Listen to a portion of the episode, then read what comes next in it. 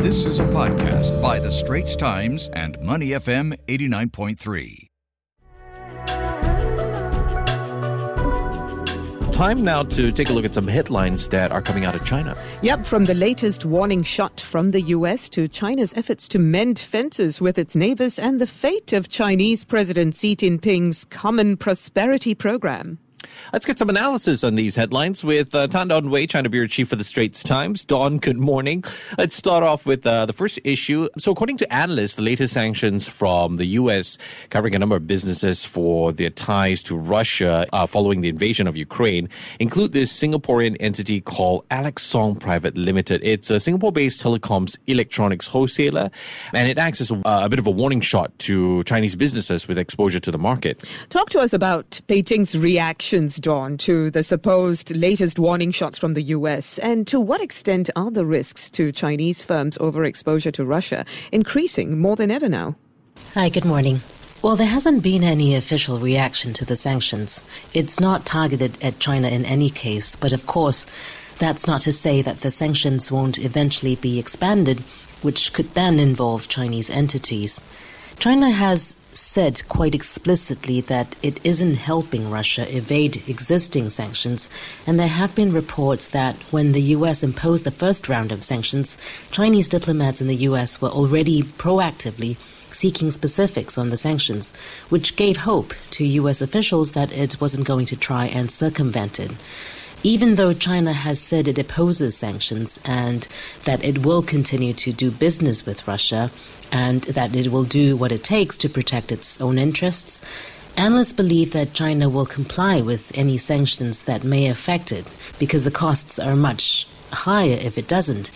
Its trade with the US and Europe are far higher than its business with Russia, and that's an economic relationship that it will not want to sacrifice.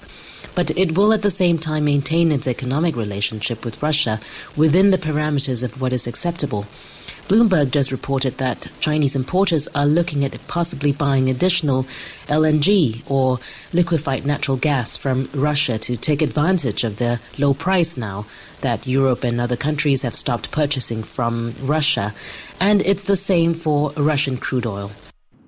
Now, Dawn, with the Ukraine crisis putting further strain on China's ties with the US and the West as a whole, Beijing, it seems, has set its eyes on mending fences with its neighbors. And according to observers, China's diplomatic frenzy in the past two weeks shows the importance of its neighbors in Beijing's hierarchy of relations.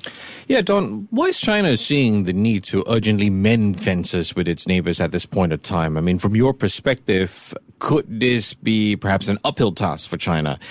And how could China's latest move present itself as an opportunity to counter Washington's Indo Pacific strategy? There is some belief that because of the international pressure on China over its alignment with Russia and its refusal to condemn the war, the growing isolationism and its fraught relations with the US are compelling it to go on a diplomatic drive also to have other countries agree with its policy on Ukraine. Some analysts believe that Chinese diplomatic efforts have gone into overdrive because they are also taking advantage of the American preoccupation and distraction with Ukraine. Foreign Minister Wang Yi's recent visit to India to try and mend fences was seen as an attempt to find some commonality with India, which also has close ties with Russia and similarly abstained a couple of times on UN voting against Russia. But that didn't seem to go too far. And of course, President Biden has said that the U.S. remains committed to its Indo Pacific strategy, despite what's going on in Europe, and that surely isn't music to China's ears.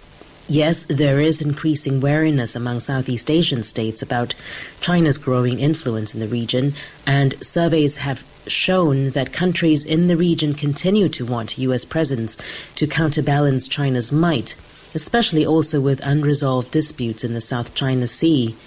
But practically all these countries also have significant trade relations with China, including Singapore. So the ASEAN China relationship is something that China will have to continue cultivating, and each country in the region will also have to make its own calculations about how to manage China. This podcast is available on our Awedio app. That's A W E D I O. Like us and rate us. And now, back to our podcast episode. We're on the line this morning with Tan Dawn Wei, China Bureau Chief for the Straits Times. Uh, Dawn, final issue. For the most of last year, uh, China President Xi Jinping has trumpeted a signature program known as Common Prosperity, aimed at redistributing more of China's wealth. All this amid concerns that elites have benefited disproportionately from the country's economic boom. But here's the thing, Dawn. Will President Xi's campaign to address economic inequality actually be at risk of being undermined during this time when COVID 19 measures have been tightened? Also, let's not forget China's perceived complicity with Russia. Will and can China's common prosperity really survive Russia's war against Ukraine? We have heard a little less of this phrase in recent months, and in fact, last month, Beijing shelved a planned property tax trial in a number of cities because of the housing slump and slowing economic growth. It is preoccupied with many more immediate issues now, especially how to hit that 5.5% GDP growth target that it set last month, and which economists have pretty much all said was an ambitious target. It was bracing itself for slower growth this year, for sure, but it may not have anticipated such a massive COVID outbreak in the country that has swept through most of the provinces and most severely in Jilin province and now Shanghai, its financial capital. Not that long ago, Shenzhen, which is a vital economic city, was also in lockdown and still has many restrictive measures in place. And then there's the war in Ukraine, which has already had economic repercussions around the world, driving up commodity prices and shaking investor confidence. All this is weighing on China, whose priority is to keep its economy healthy and looking good ahead of this year's Party Congress at the end of the year. Common prosperity is a long term goal to be achieved by 2050 and it will involve a huge swathe of policy changes, some of which we've already seen and are in fact still ongoing, such as the government's crackdown on tax evasion, which is still happening right now. We've been speaking with Tan Dawn Wei, China Bureau Chief for the Straits Times. Thanks a lot, Dawn. We'll catch up with you again next week. The Asian Insider Podcast channel is also available on Apple Podcasts, Spotify, Google Podcasts, and our Awedio app.